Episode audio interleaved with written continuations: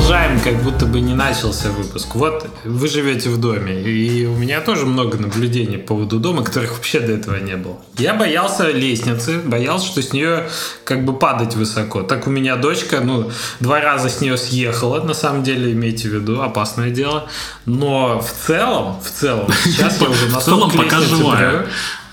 Слава богу. Фу -фу -фу. Я имею в виду, что лестница меня сейчас скорее радует. Вот эти моменты, знаешь, как в американских фильмах сидят, смотрят дети через ограду лестницы, телек, который родители смотрят внизу, а там какая-нибудь тень пробегает, или вот такое что-нибудь. Слушай, я уже вот тоже это сейчас реально ощутил, стало. ощутил. Не Дочь- страшно? Не страшно, типа, сидишь ночью, там что-то на первом этаже. На первом этаже что-то упало, там, я не знаю, ты такой, кто пойдет? Кто пойдет? Ну, ребенка пошлем. И ребенка вытолкали. Добрый вечер, дорогие друзья! Это Сэба с вами подкаст «Домик в деревне». Домик, Домик в деревне. Как, Здравствуйте. выра- как выращивать помидоры сегодня? Меня зовут Алексей Флазм Давыдов. Со мной мои дорогие соведущие Евгений Кистерев, Алексей Тестов. Это подкаст «Пилим трем», 54 выпуск. Всем привет. Привет. А, как вы поняли, мы сегодня вообще без гостей, вообще расслабились, говорим э, о своем, О своих наболевшем. Да, да, и сегодня у нас будет тема э, к нарративному дизайну ближе, но посмотрим, что именно мы обсудим в этом ключе. А сначала, кто во что играл на прошедшей неделе? Во что Леша Тестов играл на прошедшей неделе? Мандаринку пас передаю. А, я не. Лё- Леша перед выпуском говорит, пойди мандаринки возьми. Я говорю, не пойду это. Вниз надо на первый этаж идти. Тяжело, далеко. Да-да-да. Поэтому мандаринка у меня воображаемая. А, Леша телевизор купил, насколько я видел. Да, я, телевизор? я хотел как раз об этом и рассказать, то что на какие-то конкретные игры у меня не было времени, но вот купил OLED-телевизор, э, и э, самое интересное было это попробовать HDR, про него же много вот разговаривают, и э, На каких играх ты попробовал? HDR? когда показывают тебе на твоем старом мониторе, вот смотри с HDR, вот без HDR, эффект непонятен. Э, Я попробовал на Resident Evil в основном, седьмом. Э, Control вроде поддерживаю, да, еще? Да, но у меня сейчас пока нет возможности его скачать. У меня там временный интернет мне выделили такой маленький. Завтра придут делать настоящий. Вот тогда и скачаем, посмотрим, что там. А, С HDR прикольная штука в том, что ну, это гораздо более глубокое э, количество информации в яркости изображения, да, то, как он работает. И яркие источники света э, это дико прикольно, то, что ты смотришь на экране, и это получается не изображение света, как это раньше было, а это прям источник света, то есть лампочка прям натурально светит, прям офигительно ярко. Я сначала смотрю, э, там, крутишься, и тени как-то вокруг меня пугающе двигаются, думаю, что за фигня. А потом реально ты смотришь на, на лампочку на, на экране вокруг темная, и смотришь, от нее прям натурально черная такая жесткая тень, как будто, блин, фонарик светит. Э, И это дико интересно, конечно, но в целом HDR выглядит как э, просто очень дофига контраста. Я вот включил такой, ну окей, типа можно поменьше контраста сделать или как. Э, Вот, у него два вот этих эффекта. Сильно большая контрастность и очень яркий свет. И удовольствие, надо сказать, не, не сильно большое, мне кажется. То есть Замечаешь ли ты разницу между 60 и 120 FPS? На дуговую сварку на HDR лучше не смотреть так же, как и в реальной А, жизни. Вот что я хотел Извини, сказать. Не дал мне самое главное вывод сделать. Извините, А. Разница, знаешь что? А, Многие говорят то, что вот там разница офигительно большая из-за того, что отклик маленький, из-за того, что там у него герцов очень много.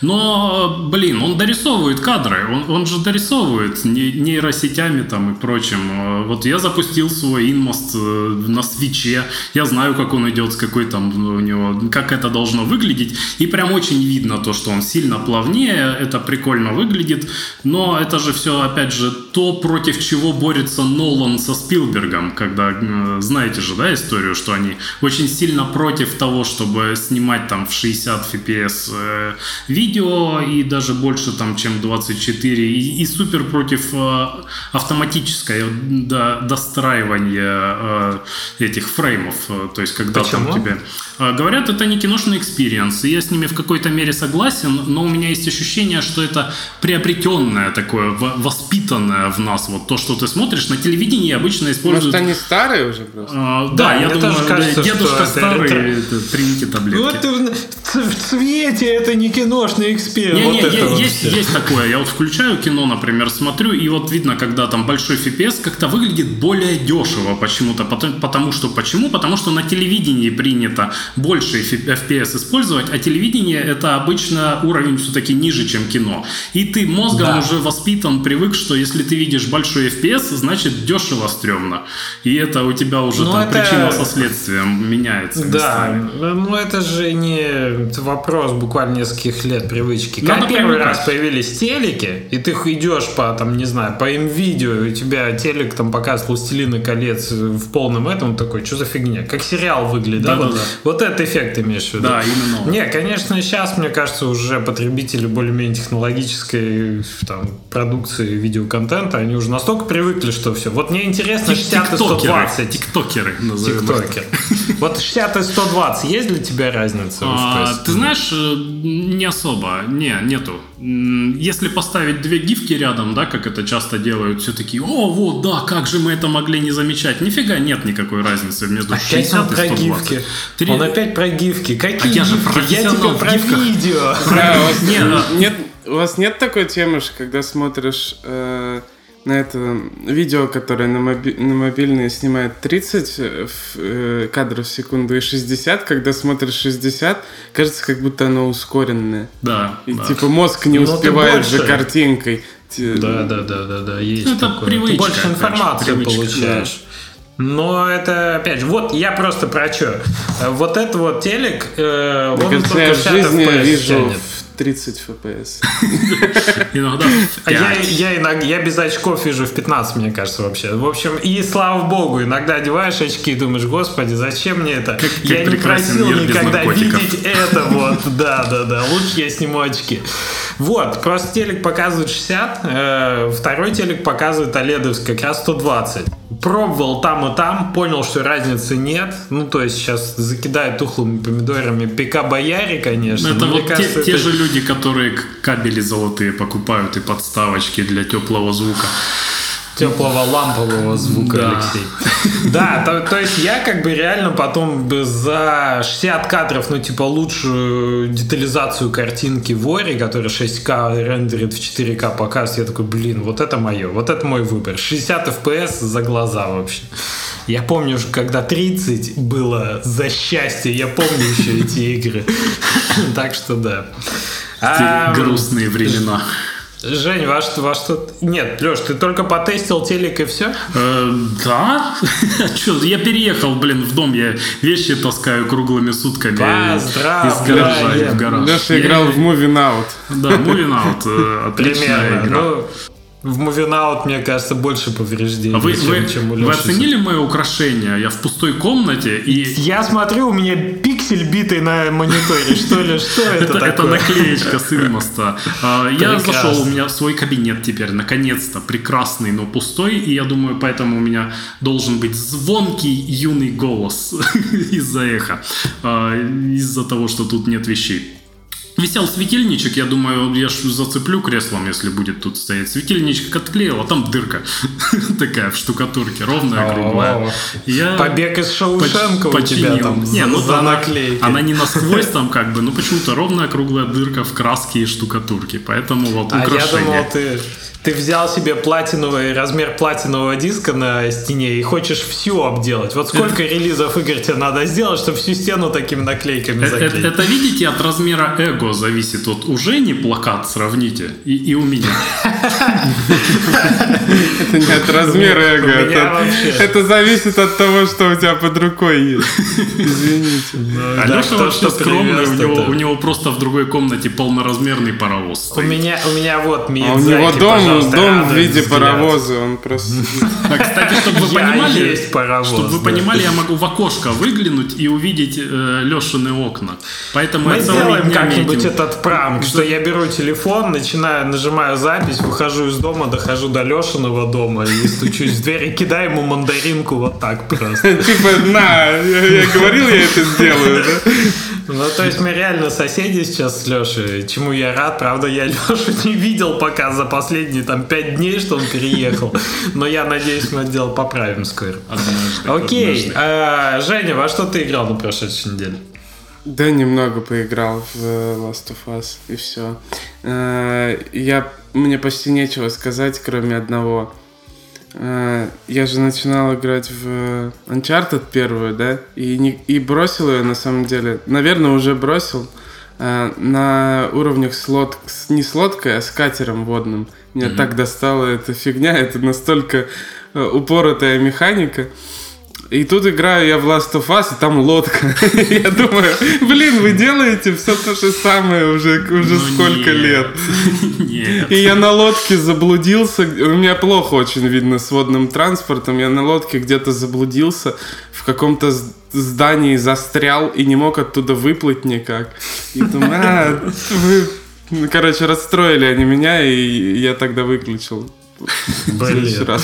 Дальше Прямо лодка наносит ответный удар. Ты это думал, ты от нее Да, ну то есть это ж смешно, когда вышла Uncharted первая, там типа больше Слушай, она 10 же лет другое назад. Да какой же, 10? Не, не, не Ну, та же 20. механика. Ну просто Ну не плаваешь, та же, но, бы, и- но разница времени какая. А мне кажется, во второй и третьей же не было там ничего такого с транспортом. Э, вот Я, машинка. я не до спрашиваю. второй и третьей из-за транспорта. Вот, в общем, Для- Именно из-за лодки, из-за этой Женя не смог играть во всю серию Uncharted, как мы Женю знаем, синдром лодки. Кистерева, да, и поэтому он... А тут опять эта лодка, понимаешь? Ой-ой-ой. Женя, а ты ваш... Ну нет, в Last of э, Us-то я осилю. Что? Дочитал? Дочитал? Книжки-то Про, медицинские. про мозги. Да. А, про ну у меня как-то я просто просто сразу несколько книг читаю, поэтому э, медицинские нет еще читаю. Продолжаю Кинга читать третью книгу в серии Мистер Мерседес. Э, у О, него дете- Кинг. детектив, Кинга детективная. у меня есть к тебе разговор. это как? Давай. Э, Есть э, автор, которого сейчас называют русским Стивеном Кингом. Если вы... Причем э, есть определенная эволюция. То есть э, «Сердце Пармы», «Географ Глобус пропил» и так далее. Более серьезные вещи Алексея Иванова. А потом он начал писать аудиосериалы «Табол», который я читал, мне кажется, год полтора назад. И вот сейчас он выпустил «Тени Тевтонов», аудиосериал, который вышел именно в аудиоформате. Чтобы вы понимали, это чем отличается аудиосериал от книжки, которую прочитал автор, да, тем, что там по-разному сюжетные рамки закрывают, раз уж мы сегодня про нарратив говорим. И они написаны сериями, типа серия, там э, арочка, серия, арочка и так далее. И сразу пишется под озвучку. То есть вот Глуховский написал текст, как аудиосериал для сторителла в том числе. Блин, сейчас кажется, что интеграция пошла рекламная. Нет, Storytel нам не занес, они просто эксклюзивно только там доступны А, а мог бы, а мог А бы. мог бы, Мне кстати, кажется, мы, задумайтесь. мне кажется, мы еще не на том уровне, когда нас когда что-нибудь в кадре покажешь или произнесешь, и Нет, нам мы не будут на том говорить, а это интеграция, ты пьешь Кока-Колу, к вам Кока-Кола пришла. Да, и- интеграция дырки в стене. Да, и Миядзаки, да. А, В общем, очень клево, слушается здорово, и вообще «Тени Тевтонов» — это очень... вот Юзефович, есть такой литературный критик, Галина Юзефович, по-моему, Галина. Она как раз э, сравнила, собственно, Алексея Иванова с э, русским Стивеном Кингом, именно потому что большая нехватка людей, которые умеют писать качественные клевые вещи для масс-маркета, но писать как бы глубоко интересно. В контексте исторической какой-то реальности, в контексте событий. Но это не пошло. Это типа, это развлекательно, это не, не глубокое философское чтиво, но это написано здорово. И вот я «Тени Тевтонов» дочитываю, ну, дослушиваю. Там два профессиональных актера, две линии. Это Тевтонский замок, то есть Тевтонский орден типа в дни его рассвета и после окончания, сразу после окончания Второй мировой войны. Это бывшая Пруссия, да, ныне это Калининградская область, разбомбленный Тевтонский старый замок, там главный герой и его предок в другом там времени связаны проклятием, они ищут какой-то меч, в общем, без спойлеров, но прикольно сделано. И прям я рекомендую. Мне, мне заменило это сейчас какие-то сюжетные игры, я прям хожу, слушаю. Прикольно. У меня с Кингом э, такое, получается, особое отношение. Я всегда смотрю фильмы по Кингу после прочтения книг. Типа, например, я, ну, там, есть сериал «Под куполом», да, я его смотрел после того, как прочитал «Под куполом». Я увидел на Э, на чем там, на кинопоиске этот, как его, мистер Мерседес сериал. И я такой, блин, я же там на второй книге остановился, надо вернуться, дочитать, чтобы потом пойти посмотреть сериал. То есть я, с книгами я... тоже это работает, да? Да, да, у меня совсем так работает. Я, наверное, идеальный такой человек, которого можно завлечь в серию какую-то, и он будет все там, все потреблять, любой контент.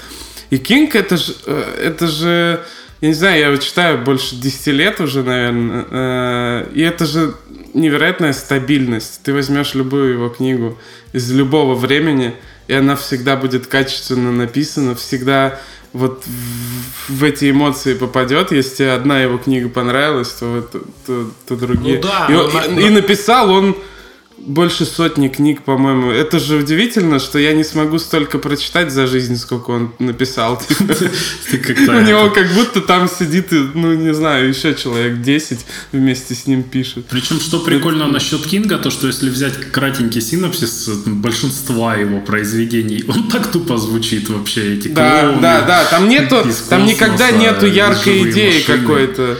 А, типа он, мне кажется, он крутого. просто берет ну, словосочетание какое-нибудь березы убийцы и все, и может писать роман вот такой вот про него. С Кингом... Но ведь он начинал-то сильно хуже. Если вы вспомните цикл «Темная башня» и почитайте первую... Я, вешался, пока читал «Темную башню». Единственное, что я не смог прочитать. Я, э, я дочитал, я дочитал и бросил на середине последней книги. То есть это Женя споткнется. Я дочитал... Нет, последний у меня прям в лед. Там все уже они улучшают, они, ну, конечно. Я на второй книге споткнулся на «Темной башне» и забыл про нее. Они же очень древние. Мне, кстати, первая понравилась, прям сильно понравилась. А вот дальше два и, и дальше уже прям да? боролся с собой, да, чтобы читать его. А мне наоборот. Мне наоборот. Первая показалась слишком затянутой и довольно нудная. Она, она такая, она самобытная очень, вот что в ней прикольно. А дальше стала он, вот масс-медиа такая. Он же сам рассказывал, что он был под большим впечатлением от Толкина, и ему хотелось сделать свою. Ну вот долго ходишь, куда-то вот бесконечно это путешествие, они там сидят бесконечно у костра, что-то там рассказывают. Ну, короче, вот это все. Хорошо. У, у Кинга есть книга «Как писать книги» или как там, он да, Да. Вот. да, читал я, я, ты, к, я, я, к сожалению, не помню э, ее прям про что она, потому что читал довольно давно, но помню, что круто. Начал ну, ли там... ты писать книги после этого? Я нет. Мы плавно так это интегрируемся, да, в тему. Подводочка к теме. Да, нарративный дизайн, друзья. Мы бы хотели обсудить кое-какие вопросы, с которыми мы лично имеем дело. Понятно, что нам как бы мы стараемся приглашать каких-то экспертов в областях, если мы говорим о чем-то более узком. То есть, например, вот про анимацию мы готовы с Лешей поговорить, когда как он имеет к этому отношение. Про геймдизайн, продакшн, издательство, построение команд мы всегда говорим основываясь на своем опыте. И сегодня про нарративный дизайн мы будем говорить, основываясь на своем личном опыте. Леш набросал небольшой план и готов начать с э, типовых сюжетных ходов.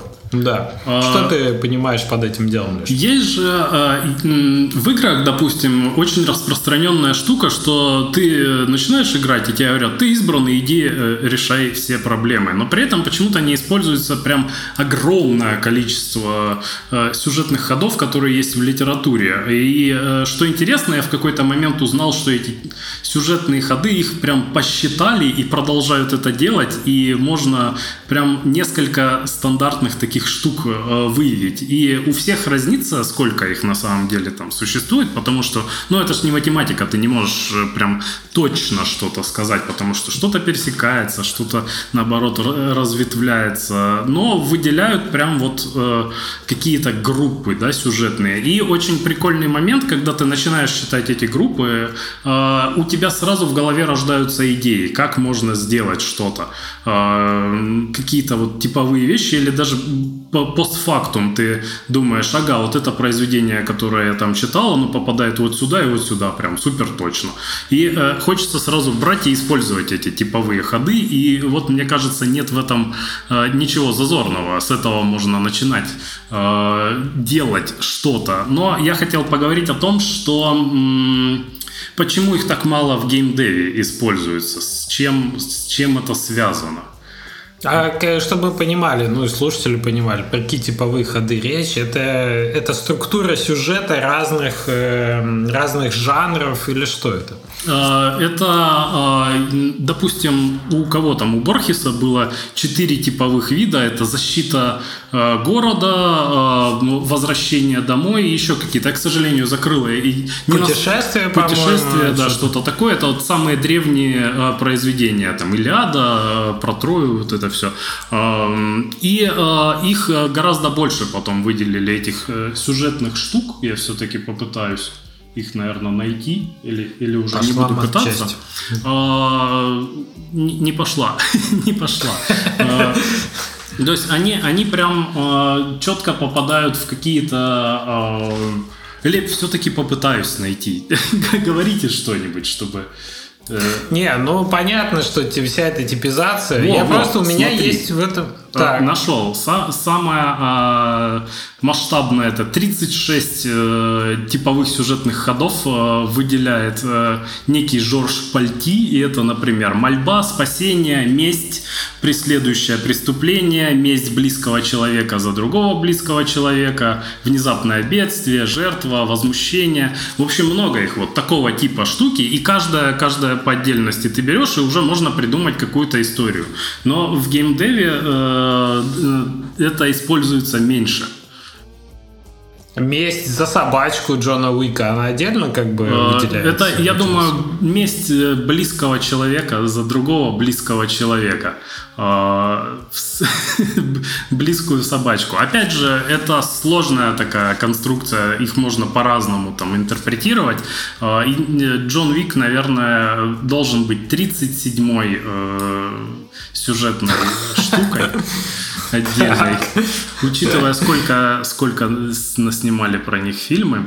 Ну, ты скажи, тебе это помогало когда-нибудь э, система э, выстраивать сюжет в твоих играх? Да, кстати, интересный момент. То, что кажется, что э, нарратив это какая-то штука такая, что ты должен просто почувствовать вдохновение, сесть и написать что-то.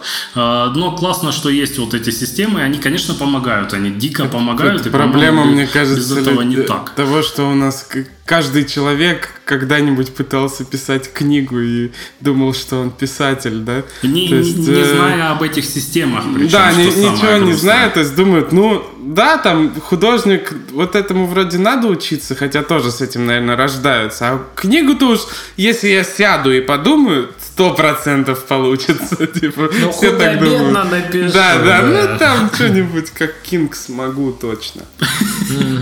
Ну или, или сюжет игры, что кажется еще более простой задачей, ну, потому да. что там же много не ждут от игр, у тебя там есть геймплей, он как бы должен компенсировать это.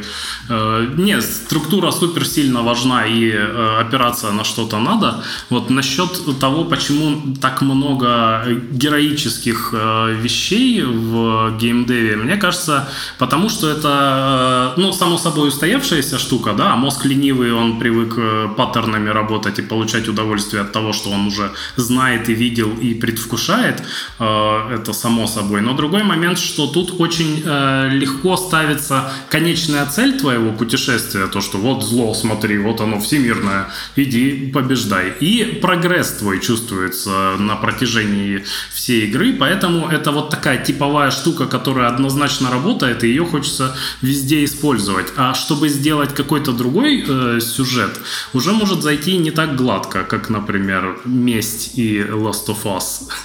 Э, все мы знаем, к чему это привело. То есть тут э, с избранным сложнее ошибиться э, и, и сложнее получить, наверное, какой-то сильно большой негатив от э, А мы говорим про какой сюжет? Вот какие его отличительные особенности? Что значит избранный? Какие там составляющие выделены? Э, есть... Э, я даже не знаю, как, как, как это разложить на составляющие, потому что, опять же, я не, не настоящий нарративщик, да, я что-то там написал когда-то. И, Богу. И, да, есть много людей, которые могут этому учить, в отличие от меня. Но я тут для себя вижу три вещи главные, которые это кто ты в этом мире определения, ты уже знаешь то, что ага, я существую вот в такой вселенной, и от меня ждут вот такой конкретной роли, потому что постановка роли для тебя, да, для того, чтобы ты себя мог отождествлять с персонажем, это очень важно. Второе, это путь, куда ты должен идти, что тоже офигительно важно, потому что э, в сюжете у тебя постоянно должен быть прогресс какой-то. И конечная цель, то есть вот эти три вещи, в общем-то, на, на это я бы разделил. Ну, типа, кто ты, в чем твоя проблема? А это, это уже, ну, разнится же от сюжета к сюжету. То есть ты избранный, а, а уже нюансы. Все остальное. Потому что... Да, да, да. Угу. А... Ладно, я, На... я... Начало Скайрима, собственно, Зельда, да, у тебя есть всегда эта башня, вернее, замок, который ты всегда видишь. Ты точно избранный, потому что именно ты проснулся. И весь мир, так сказать, э, твое путешествие. Мне просто интересно, а вот э, сюжеты, ну или игры с открытым миром, они вообще какую-то используют такую модель для построения нарратива внутри? Или там как бы отпускают вожжи и тебе, так сказать, а, у них прикольная штука, что у тебя э, дополнительные квесты это уже такие мини-сюжетики э, в, внутри игры. У тебя все еще есть основной сюжет, башня все еще маячит где-то вдалеке, и э, важно чувствовать, да, что ты все-таки часть чего-то большого, какой-то большой истории, и вот она у тебя всегда есть. Ну, ты можешь отвлечься и уйти в другую сторону. Но тут опять же сложности э, открытого мира, то, что во-первых, у тебя ограниченное число механик, ты же не можешь сильно много всего на контента наклепать, и поэтому это обычно все скатывается к принеси-подай. Принеси X предметов э, вот, в дополнительных сюжетах, э, в сюжетных линиях. Э, и тоже почему-то не используется вся, вся эта возможность литературы. Наверное, ситуация другая в каких-то больших текстовых играх, типа там Pillars of Eternity или, не знаю, в каких-то текстовых более RPG. А, ну, а тоже на, вскидку сложно, сложно это вспомнить. Хорошо, давай с другой стороны зайдем. Ну, то есть, паттерны я тоже выделяю. То есть, ты тоже их со временем, когда ты знаешь довольно много историй, ты начинаешь их сопоставлять, угадывать и так далее. Тебе в том числе поэтому какие-то жанровые вещи начинают смотреть э, скучно. Потому что это много раз видел. Будет, будет, так, полковнику говорит Рэмбо вернуться в дело, он убьет 200 солдат и, так сказать, улетит на вертолете в закат. Да, это, после этого начинаешь угадывать концовки, когда фильмы, когда еще с середины не, не произошло. Но и на этом же строятся иногда твисты, когда ты уже ожидаешь концовку. Концовка но... неожиданная. Да, да, и да. неожиданность концовки может быть даже э, в ее ожидаемости. Когда тебя Может. подводят к тому, что персонаж злодей все-таки может быть не злодей, а он злодей. Неожиданно. Ты не двойная уже нежданочка. Да, да, да. Слушай, а Инмост, это что по сюжету? Это есть некий паттерн там заложен или Слушай, ты ну, комбинировал? Вот тут сидел, читал эти паттерны, э, и э, если ты говоришь о стандартных сюжетах, то да, это самопожертвование ради близких. И я прочитал такой, о, а вот же оно же. То есть я, я даже, в принципе, не знал о буквально этом списке, когда его писал, но все-таки он там присутствует. И, э, ну, там история же все равно не, не сильно-то оригинальная и уже много раз использовалась. И интересный момент, вот как, как вы считаете, хорошо ли то, что в Рэмбо ты можешь предугадать это все, а, потому что есть в этом все-таки, да, какое-то удовольствие от того, что ты получаешь то, что ты ждал. Ты, ты ждал Это и Рэмбо, хорошо, и и ты плохо. получил Рэмбо.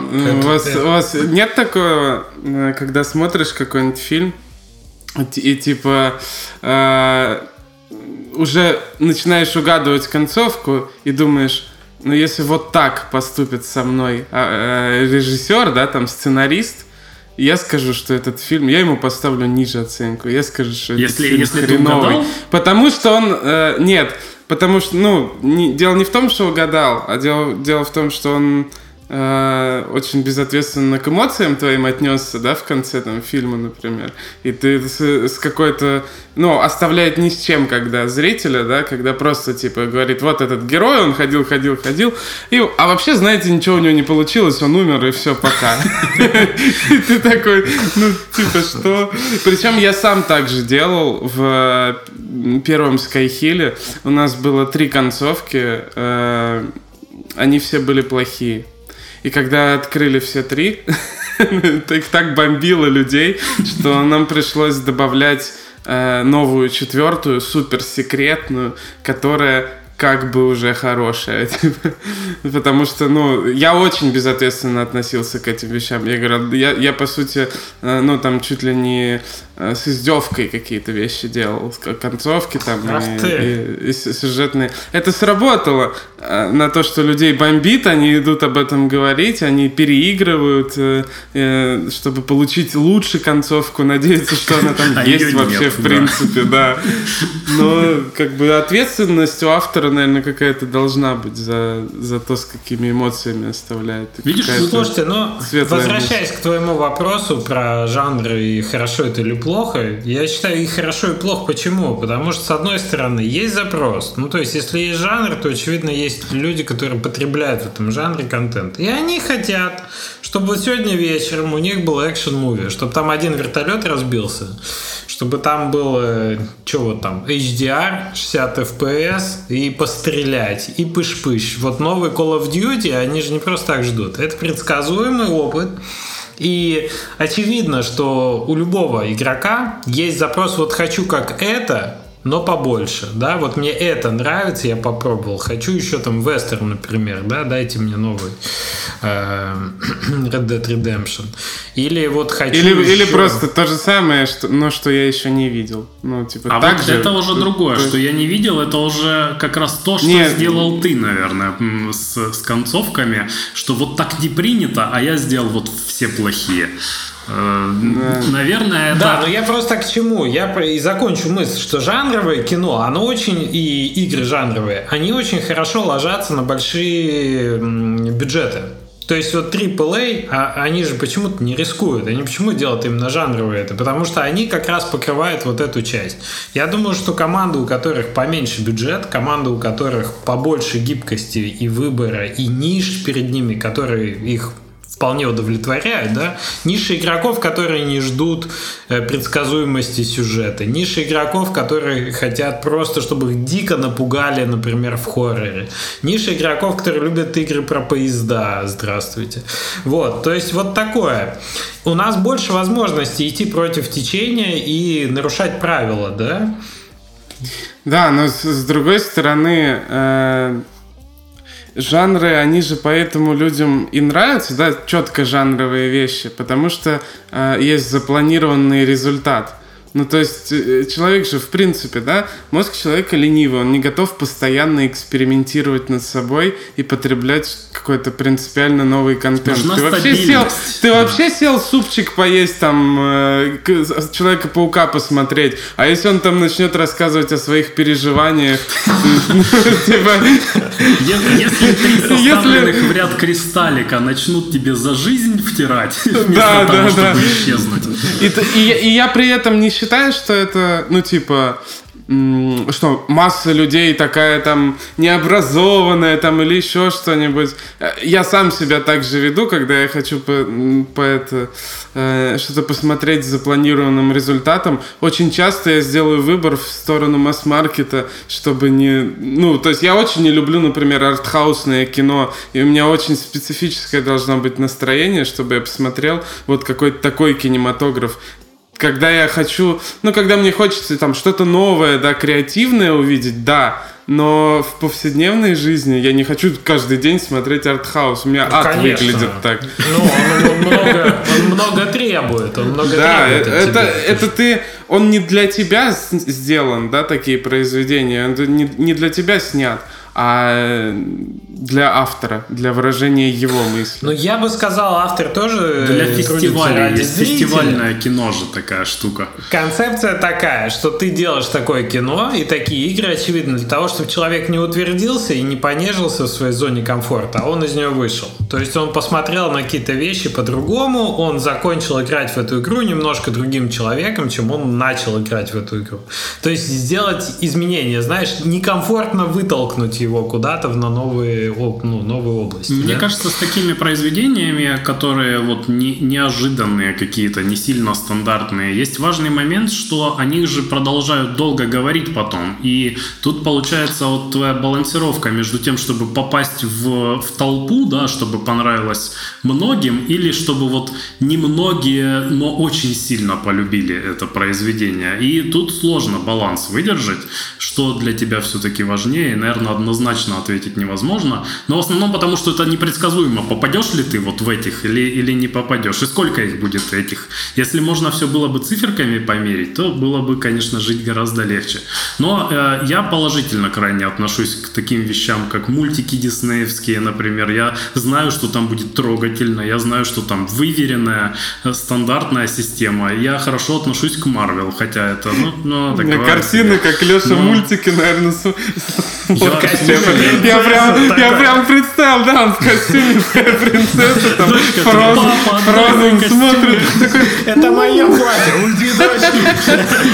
Папа будет 16 раз Фрозен говорю, Сейчас пересматривать. будет песня, знаешь. Отпусти и мне забудь. кажется- мне кажется, Леша очень впечатлительный. Я очень впечатлительный. Нам надо сделать стрим, где Леша напивается и смотрит какой-нибудь э, диснеевский мультик. Мультик, да, да, да, как-нибудь. А про кино-то, про жанровые и про игры, которые идут вне. У меня был очень хороший преподаватель математики в ВУЗе. Нина Александровна у нас была и получившая образование в Питере, прекрасная математика и так далее. И вот у нас в Магнитогорске она, значит, преподавала вышку первые два года. Высшую математику. Там, значит, был такой момент, такой раздел мода. И я, мне, кстати, очень хорошо ее объяснение за... Ну, то есть, знаете, да, что есть мода математическая. Это типа там... э, Это как там среднее дисперсное отклонение. То есть это какая-то вот от этих э, показатель, который показывает там э, значение вероятное. Я прям сейчас У меня, наверное, похуже был в университете вот. Объяснение самое главное. Это просто гениальное объяснение, что ты не хочешь, когда ты говоришь про моду или про ее отсутствие, ты не, не хочешь, и ты ее, в принципе, не игнорируешь никогда, ты являешься частью этой системы закрытой, но ты хочешь быть как все, но чуточку отличаться. То есть на 95% ты хочешь соответствовать вот этой моде, но чуть-чуть отличаться, чуть-чуть быть не таким, как все. То есть, в общем-то, в тренде, но немножечко с фишечкой. Ну, вот про это, типа, э, мат- математическая мода говорит с одной стороны, да, и с другой стороны, про это же, в общем-то, все тренды. Ты, ты не хочешь быть там на 95% другим, тебя не поймут, не примут. Ты не хочешь быть на 50% другим, потому что это как раз артхаус. Люди к этому не готовы, там, например, да, это разной степени артхаус, где там, не знаю, в кадре происходит, не знаю, расчленение животных или какие-то необычные издевательства там над психикой человека смотрящего. Понятно, что это все смелые новаторские шаги, но в целом, в целом, ты производя товар для массового игрока и зрителя, хочешь соответствовать его ожиданиям, ну дать какую-то такую перспективу новую или вот какой-то такой, чтобы этот опыт запомнился и отличался. Правильно я понимаю? Как вам? Звучит, звучит логично. Но что интересно, я вот сейчас задумался, что э, большинство инди почему-то считают зашкварным следование вот трендам каким-то и делание для, для маркета э, именно своего произведения. Каждый хочет сделать что-то совершенно новое и выделиться сильно. И Но оно, с одной стороны, вроде, вроде как и правильно, потому что, ну, а, а какая у тебя еще причина делать свои игры? Без опыта, без не, не пойми каких, Мне кажется, без, что тут- без не пойми какой команды там и все такое, ты садишься делать делать игры, хотя мог бы ну пойти в нормальный там CD Projekt делать с ними. Мне кажется, что Тут тут такие же инди-игры CD ломать. Неправильно э, э, противопоставляются вещи между э, э, вот, ну, я пытаюсь мыслить как там совсем начинающий разработчик, э, не сделавший ни одной игры, э, что кажется есть вот душа, а есть деньги, и они вот друг с другом не Я, контачат я, совершенно. я, Ты не я- можешь я я полностью игнорирую эти рассуждения Да, последние это- два это- года. Я могу на это перейти, но мне кажется, это очень, э, это очень спекулятивное вот это противопоставление души и денег и так далее. На самом деле, там, где есть деньги, как правило, там душа всегда присутствует в той или иной пропорции. Просто другой вопрос. А, Смотрите, каждый творец, назовем это так, да, вот каждый, кто начинает первый делать игру, он э, он хочет быть успешным, с одной стороны, но хочет быть успешным таким, какой он есть. Чтобы мир принял его во всей его неповторимости, уникальности и А вот это, сложности. э, а вот в этом разница. Есть, есть в, э, ты можешь сделать что-то с эгоизмом, э, да? Типа я сделаю вот так, а вы меня поймите. Или Да. с самопожертвованием попытаться понять, что же нужно людям, почему, зачем, по- постараться им это дать, типа, ну, э, с ответственностью какой-то. То есть это, это такие два разных подхода, и, мне кажется, второй подход намного взрослее, чем, чем вот это. Я, сделал, Абсолютно. я, Я сделал, посмотрите. Я только хотел сказать, что вообще интерес э, человека, который что-либо производит для людей, интерес к тому, что люди хотят, как они думают, э, какие у них потребности, это первый признак э, профессионального отношения к вопросу, что ты начинаешь становиться как профессионал, когда ты интересуешься тем вообще, а кто твои э, там потребители, да, твоего контента, что им интересно, что бы они хотели увидеть. Это, безусловно, не только там самопожер- самопожертвование, это больше, это менее эгоистичный подход в целом к, и более профессиональный подход в целом к производству вообще любого контента, мне кажется. Вот. Я думаю, что мы более-менее вводную, так сказать. Это было только начало. отвлеклись. Давайте. Отвлеклись, отвлеклись, да. То есть э, к стандартным возвращаемся выверенным сюжетом назад. То есть э, хорошо это или плохо, мы в целом поняли. Это прекрасно, когда есть некие... То есть люди, которые говорят, я никогда не следую правилам и так далее, чтобы понимать, что он не следует правилам, ему для начала правил надо знать. Да? В любом случае, это накопленный человечеством некий пласт, который хорошо бы изучить в целом, а потом уже пытаться сделать что-то свое, отталкиваясь, стоя на плечах гигантов, как говорил там э, Ньютон, по-моему, да, когда свою механику делал. Вот, то есть Игнорировать опыт точно не надо. Его надо изучать, если вы хотите совершенствоваться, там, в этом деле тоже часть изучить. А мне больше интересен следующий пункт, который Леша затронул, в чем он достаточно преуспел. Слезовыжимание и его методы. Леша, раскрой, пожалуйста, нам секреты А. слезовыжимания. У меня на днях просто состоялся с друзьями достаточно интересный разговор как раз по поводу слезовыжимания и как вот правильно, и как этично и нормально поступать, и как, э, как плохо. Э, И друг привел пример, что э, говорит, мне вот очень сильно не нравится, когда э, в каких-то драматических произведениях используют очень дешевые ходы, вроде того, что показывают тебе мертвого олененка под грустную музыку. Ты смотришь, понятно, грустно, надо плакать, надо расстраиваться. И э, надо сказать, что я могу понять его позицию, как, э, эм, как это может неприятно выглядеть, но в целом мне интересно, вот, опять же, это близкий вопрос к предыдущему, э, насколько, насколько это может быть э, широко использовано в драматических произведениях, либо э, противопоставление вот этому грустному олененку, это долгий-долгий подвод вот к какому-то э, какому-то событию, которое вот понятно вот грустное, не потому что под грустную музыку, да, у тебя автоматически мозг так э, срабатывает, что вот надо грустить, понятно, а грустно потому что у тебя есть контекст. А, это тоже, опять же, был неплохой пример с шутками. То, что грустный олененок под грустную музыку это как э, гэги какие-то с закадровым смехом, а э, более серьезные вещи это как анекдот, когда у тебя есть setup сначала, потом в конце вот punchline, который закрывает, да, шутку. Какой из этих подходов более, э, более правильный, как вам? Опять же, я очень, я очень считаю, что тут, тут как раз ответственность очень важна э, того, того, кто это делает. Но есть же не только слезы ну как, как э, какое-то слезы, что сентиментальное состояние человека, да, когда он прям очень грустно, он начинает там хоть заплакать, но это, иногда это бывает... не обязательно прям слезы, это просто Да, иногда, иногда бывают быть. очень яркие, просто сентиментальные переживания, да, у человека, когда он там про какое-то, обычно про семейность, какую-то отношение матери с ребенком, вот такое,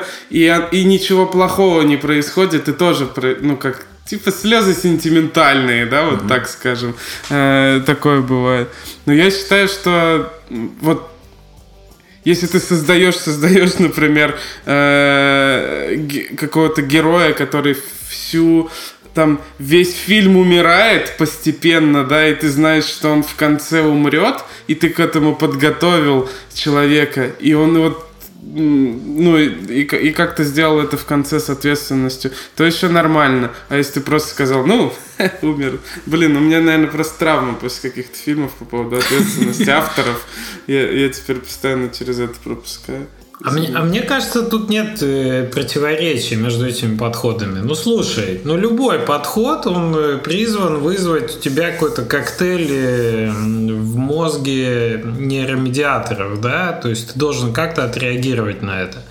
Ты в цирке тоже, когда слышишь громкую музыку, слишком громкую, тебе кажется, это слишком простой ход. Вот у меня единственное воспоминание о цирке, там ты в 13, может, 12 лет последний Раздел раз про детские травмы пошел. Да, да, да. Запах опилок э, как бы очень такой туалетный. И очень громкая музыка с вот этими тарелками бесконечно. И ни одного поезда, да, смеется.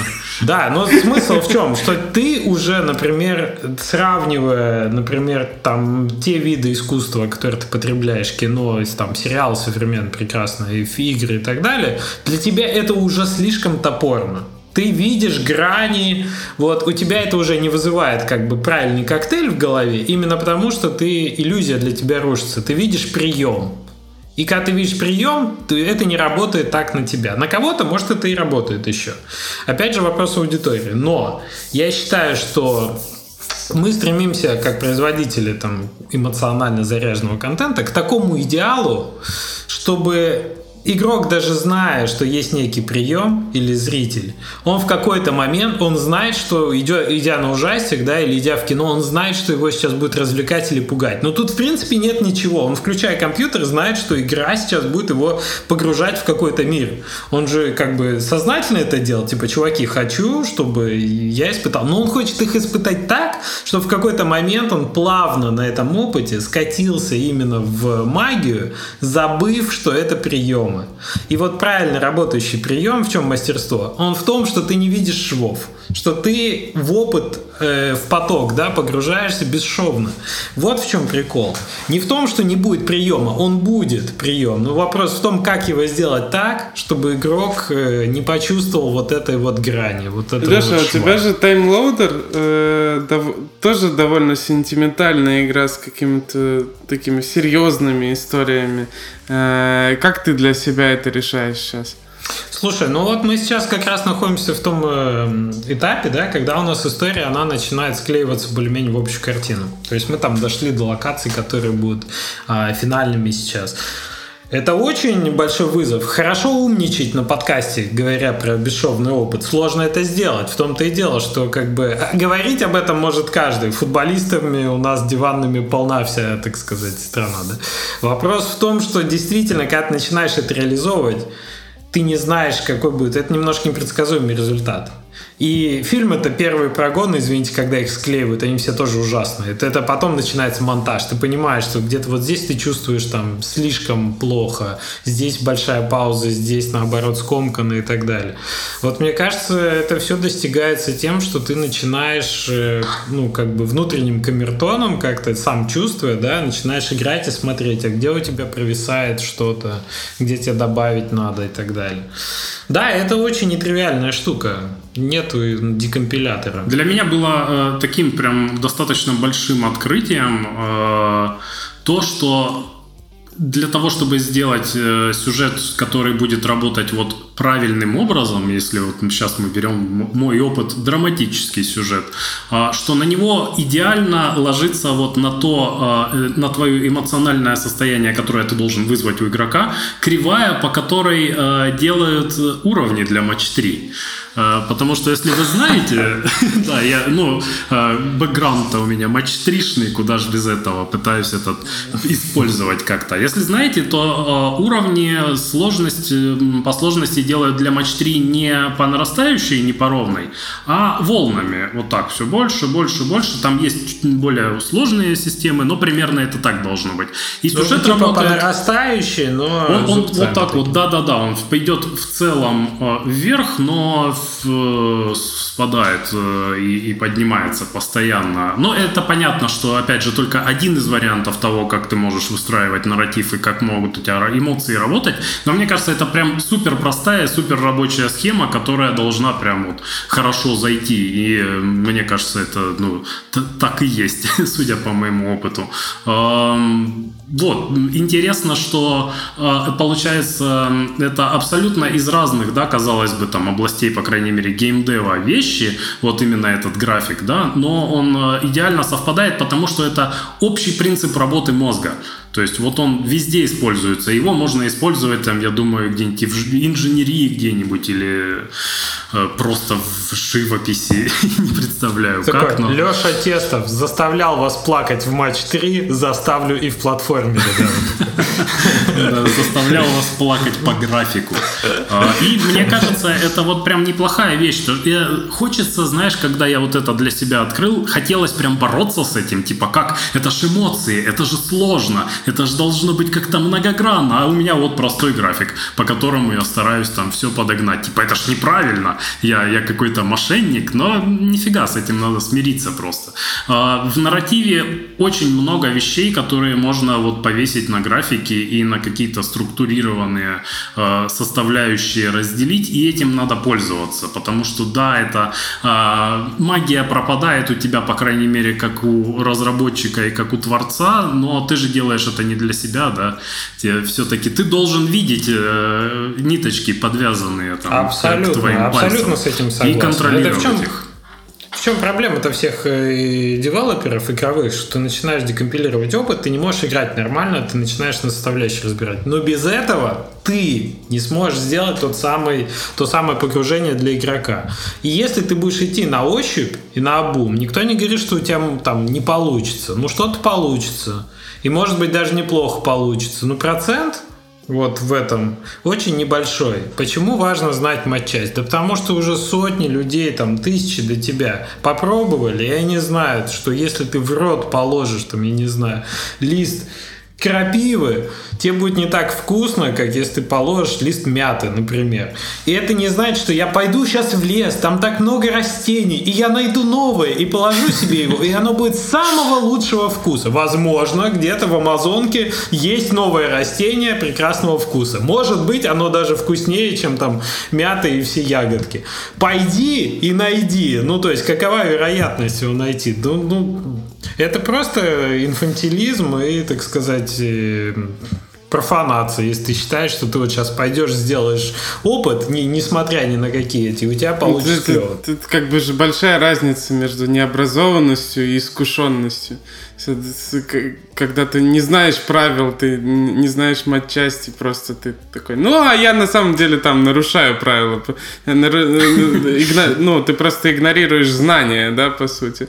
А, а искушенность, когда ты уже э, присытился, э, уже научился э, делать по правилам, делать хорошо, супер качественно, и, и, и ты уже становишься на каком-то уровне э, хочешь это чуть сдвинуть, чуть в эту сторону, чуть да, в эту, да, что-то конечно, новое конечно. привнести. Но да? ты уже знаешь, как этим манипулировать тонко, да, а не просто Да, ты знаешь, на сколько шагов можно отойти, а да. дальше нельзя. Ну, это вы говорите про разницу между невежеством, типа я не знаю и не хочу знать, да. сделаю как-нибудь сам, и тем, когда ты уже знаком с этим, но ты хочешь сделать по-другому. Да, вот, и путь от одного деле... до другого, я думаю, огромный. Очень Абсолютно. большой. 10 тысяч часов, как люди говорят. Mm-hmm. А мне, знаете, что интересно? Что было высказывание, по-моему, кого-то из э, мистиков или философов, как раз про то, что чтобы что-то отбросить, это что-то надо понять. То есть, чтобы выйти за пределы вот этого опыта, это все то, что жаждет арт, так сказать, артхаус, да, вот это надо знать на зубок, чтобы точно не скатиться в какую-нибудь банальную, в очередную банальную одну из 36 линий, которые уже давно прописаны и известны. Надо их все знать для этого. Так что, мне кажется, тут даже, ну, как бы, это Поэтому очевидная штука. Я артхаус не люблю, потому что обычно это снимают не ветераны киноиндустрии, а студенты какие-нибудь там э, какого-то киноколледжа там или что-нибудь такое.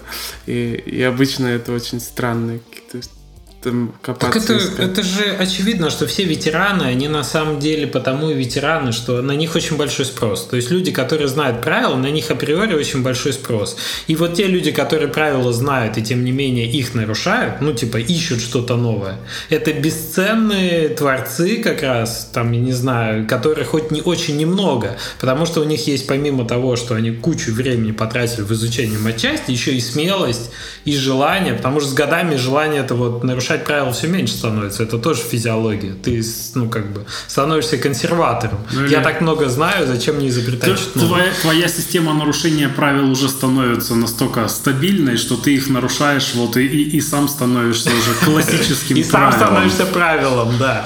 Ну, то есть, пик нарушений правил, он где-то между 16 и 21 годами. Вот когда твой внутренний набор, как бы, этих гормонов, он как раз тебя стимулирует к бунтарству. Потом, но прикол в том, что ты там еще ничего не умеешь, но уже хочешь это нарушать. А потом ты много чего умеешь, но уже забыл, как это хотеть нарушать вот это вот. Так что да. В этом, в этом вся дилемма.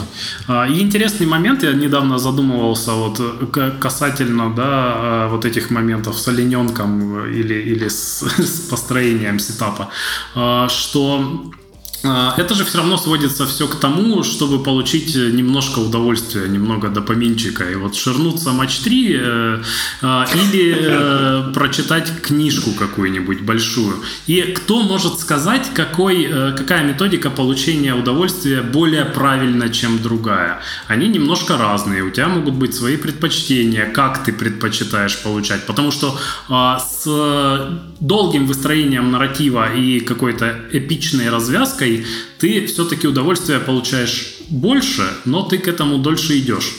Либо можно быстренько посмотреть если, ситком если за кадровым дай... смехом. Если ты еще дойдешь, если, если разработчик, дойдешь, если, не бросишь, если разработчик с ужасом посмотрит количество игроков, которые процент, которые проходят его игру и увидит, что это там 15 там или что-нибудь такое, то типа все остальное, то, что ты делал, э, люди не увидят. Да, поэтому Мне тут кажется, что и да. оба, оба варианта э, разумные, и не стоит пытаться вот говорить то, что вы вот неправильно контент потребляете или делаете. А, и надо с этим просто как-то жить и с теми, и с теми вариациями. Мне кажется, повышения. выбирает все-таки потребитель, как потреблять контент. Э, да, ну, да, конечно. Наверное. Ну, то есть ты, Леш, говоришь сейчас про два типа игр, которые, ну, как бы погружают тебя в историю или создают системы, в которых истории сами эмерджентно возникают, да? Типа Тетрис. Ск- скорее, против... это даже не про историю, а больше про механики, потому что тут будет более явный пример. Про истории, да, в том числе, но если есть история как таковая, она уже в какой-то мере проработана. Где-то сильнее, где-то слабее, и тут уже сложнее сравнивать. А мне вот проще сравнивать там, ну, тут же матч 3 и там там Last of Us какой-нибудь условный. А, и я пытаюсь в последнее время, я для себя пришел к тому, что я не хочу винить тех, кто потребляет вот только матч 3, и ему не нужны эти ваши истории э, ни, никак. То есть э, не, ну винить-то это... вообще это последнее Раньше дело. хотелось. Сколько, Раньше сколько хотелось, людей, вот столько и мнений. Это нормально. На вкус и цвет товарищи нет. Тут вопрос в другом. Вот для нас, как небольших разработчиков, то есть сужаем, сужаем, да, это. Те AAA студии, которые умеют, любят рассказывать истории, подкрепляя их визуальным рядом, который на грани технологий сейчас находится, это одна тема. Это очень круто и правильно. Но вот вопрос, знаешь, как стоит? А вот если у тебя ограниченный бюджет, тебе надо больше все равно пытаться, да, вот как это ты, ну, блестяще сделал, на самом деле, я считаю, что ты рассказал отличную историю в инмости, используя те средства, которые тебе доступны, то есть команда два человека. Нет, это, ну, это правда. Это клевый пример того, что ты, тем не менее, рассказал историю. Это в первую очередь история, а потом геймплейный опыт, потому что, извини, геймплея там нового почти нет. Это абсолютно базовые вещи, да, которые ты использовал как кирпичики, выстраивая именно опыт от истории. Либо а мы знаем, что в последний год все-таки те инди-игры, которые выстрелили, они все на механике, они все на эмерджентных историях. Типа, что у нас там? Uh, Fall Guys, uh, вот эти вот Last of... Ой, Last of Us, Among Us, да, это абсолютно мультиплеерный опыт с эмерджентными историями, которые на механиках возникают сами по себе. Там нет никакой продуманной вещи, которая бы тебя вела вот у всех к одному катарсису. Мне интересно, а есть ли смысл упариваться и оттачивать человека, который в историях, например, не очень может? Хорошо, вот Леша много читал в детстве и умеет доводить до слез людей. А не все же умеют. Своим поведением. Ну, это, это как, как супероружие, мне кажется. Знаешь, когда ты выбираешь героя, так, я выберу вот этого, у него, так, у него там такая крутая пушка, но, но плохая защита, там еще что-то. А, выберу этого, он очень быстрый. Вот тут, мне кажется, так же, типа, типа, если, ну, надо использовать свои преимущества. У кого-то есть игры, которые чисто за счет арта становятся успешными. Есть те, в которых э, говорят про историю, да, а есть э, игры с очень хорошим, э, строго продуманным, но очень хорошим геймдизайном, да, которые выезжают чисто на механиках. Но если посмотреть там на другие составляющие, например, арт там может быть довольно посредственный, история там может быть как в порнофильме, как говорил но, но истории в порнофильмах Стивен Кинг, мне кажется, там берет вдохновение. Берет за убийцы, вот это вот все. Да, то, то, то есть э, мне кажется, что если отдавать себе отчет, то э, нет такого, что ты сидишь и выбираешь. Так, а в чем же будет моя суперсила сегодня? Типа, я сегодня буду э, трогательные истории рассказывать, или там... Или я мега-геймдизайнер сегодня. Или, да, или, или а буду... Буду Представь, что человек, например, не знает, куда ему качаться. Он может как бы качнуться Качать в все. А в любом а, случае все слушай, ну, качают ну, исходные, все. исходные же есть какие-то. Мне кажется, супер э, хорошая вещь это качать то, что тебе нравится. Как это банально не звучало, потому что это Согласен. будет стимулом э, качаться эффективнее и дольше. А все, yeah. все вот эти вот талант а... и прочая там одаренность, я вообще считаю, что такое нет такого явления. В итоге же помогает только твоя предрасположенность, что... которая да. помогает долго-долго учиться и качаться. В итоге же получается, что мы, мы качаем-то все, скорее всего, да? Ну да. То есть мы хотим, чтобы наши игры звучали лучше, чтобы они начинали выглядеть лучше, чтобы там были лучше механики, лучше озвучка, вон как Леша сейчас, я не помню, это в подкаст попало или нет. Я хочу прям, чтобы актеры были озвучки, как же круто профессиональный voice acting звучит. Я, я, да, я объясню, потому что Женя говорит, что сейчас стали модными эти актеры озвучки, девочки едут на свадьбу, да, вот эти видео, да, и внезапно, ну, как бы прям суперзвездами YouTube стали актеры, которые обычно за кадром остаются. И ты действительно понимаешь, что просто инструмент, вот этот голос, который как-то не диафрагмой так говорят с Ну, интонацией. очень не, по- не по-настоящему как-то, не натурально. Да, да, неестественно. Но очень картинно, красиво. что за супер, супергерой, да, у тебя прям реально есть этот голос. Что это тоже что-то, что можно использовать на самом деле в игре. И ты, когда вот я вот с таким видео сталкиваюсь, вот моя профдеформация такая, что я начинаю думать, а как на этом можно инструменте игровой опыт построить? А как его можно использовать в э, дизайне? То есть, например, окей, мы, может быть, больше на звук заточены. А я хожу, слушаю аудиокнигу, а я думаю, а можно ли сделать аудиоигру и как это лучше сделать. Ну, то есть, вот профдеформация моя именно в том, что с чем я контактирую, я из всего пытаюсь сделать игру. То есть, это вполне нормально. Я пытаюсь думать, как это сделать из этого. Вот. Мне больше интересно Возвращаясь к, нашим, э, к нашей теме, что слушают, думаю, слушатели, вот наша аудитория, нашего подкаста, вот вы кто больше, ребята? Вы больше рассказываете истории или вы больше делаете системы, в которых эти истории сами возникают? Напишите нам, пожалуйста.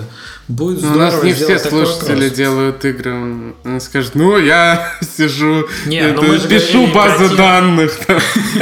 Ну, может быть, может быть. Но мы говорили про тех, кто хочет начать делать игры и кто к чему расположен. Вот просто мое мнение, что история это как и книги. Это как будто бы очень нам близко. И с детства мы с историями имеем дело, со всеми сказками. А, заметьте, и там, и там истории. Истории и там, где мы ее специально пишем, и там, где она просто возникает из кубиков, которые мы насыпали. То есть историю вообще никто не выкидывает. Это ключевой момент опыта игрового, истории.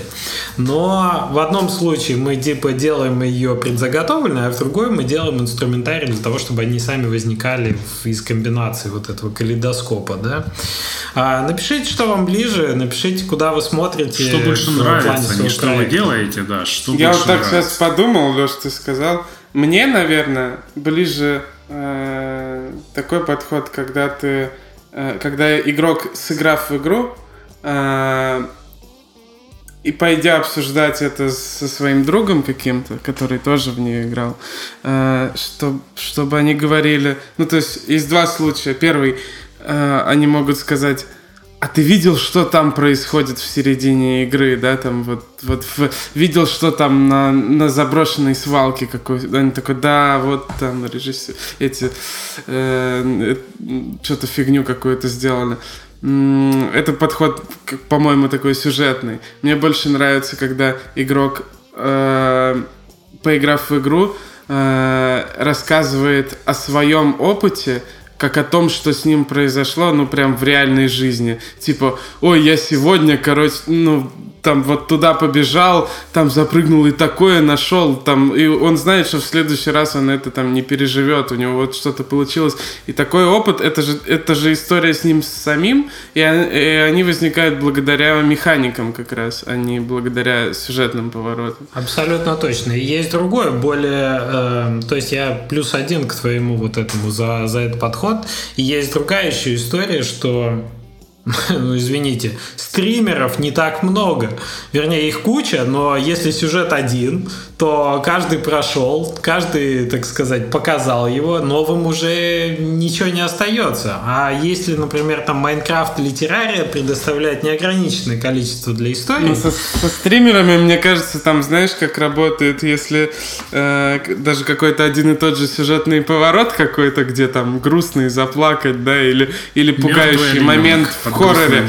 Они посмотрят, э, зрители посмотрят у одного стримера, а потом смотрят реакции других стримеров. Я- я и почему сейчас так и делал, и, когда и прошел. почему сейчас популярны видео с, э, с реакциями, как один человек смотрит какой-то контент и какие эмоции он испытывает. Реакция людей на такую-то музыку, реакция людей на выпуск такой-то передачи, фильм, на такую-то игру, такой-то момент пугающий. Людям начинает быть интересно, а вот как разные люди на это отреагируют.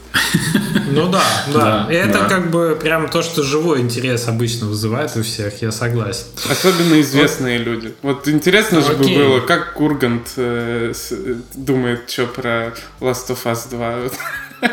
Ответь, да, да, да. Иван, ответь в комментариях.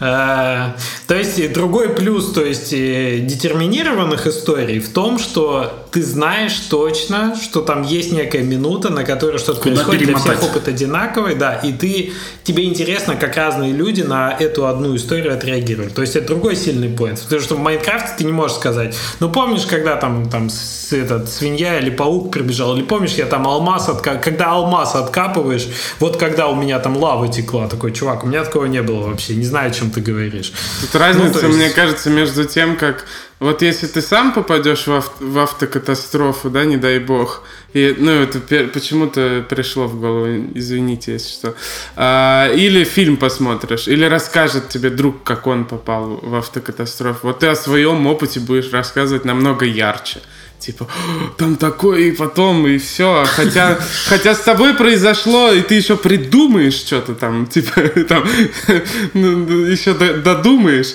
Хотя с тобой произошло что-то, ну, скорее всего, совсем не киношное, и не очень-то это ярко выглядело со стороны. Но, но, это, но это твое. Но опять же, видите, у обоих, как бы, у обоих подходов есть свои сильные и слабые стороны, и, наверное, выбирать, как в каждом конкретном случае разработчик, которому что-то больше по душе. Кто-то фанат террария, а кто-то любит Инмост. Вот. Ну что, будем заканчивать. Ребят, ждем от вас обратной связи. Мы сегодня снова без гостя. Попытались как-то более свободно поговорить на какую-то более-менее открытую тему. Если вам интересны такие беседы и хотите, чтобы было еще, дайте нам знать об этом, пожалуйста, чтобы мы знали, что это формат вас радует, и тогда мы еще подумаем на... на, на да, им интересно, они любят, когда мы без гостей общаемся. Да? Ну, Потому что, посмотрим да, по дизлайкам, посмотрим. Поставит ли Если будет еще раз два, два дизлайка в следующем подкасте. будет, будет три, э, Женя. Если, что, если, что если два, смотри, тир. А, да, если да, два дизлайка будет, мы, мы будем говорить про user acquisition. Если три. Если, если три, если три дизлайка, то про игровые конференции, а если четыре, то про HR. Четыре и больше. Дальше не надо. Да, там дальше закрывается все. Зовем Джигурду и под Где-то где заплакал один Сергей Волков, да. Вот он сейчас э, все четыре нажмякает. Кстати, да. Сергей, не надо этого делать. Сергей, я знаю, у тебя много аккаунтов.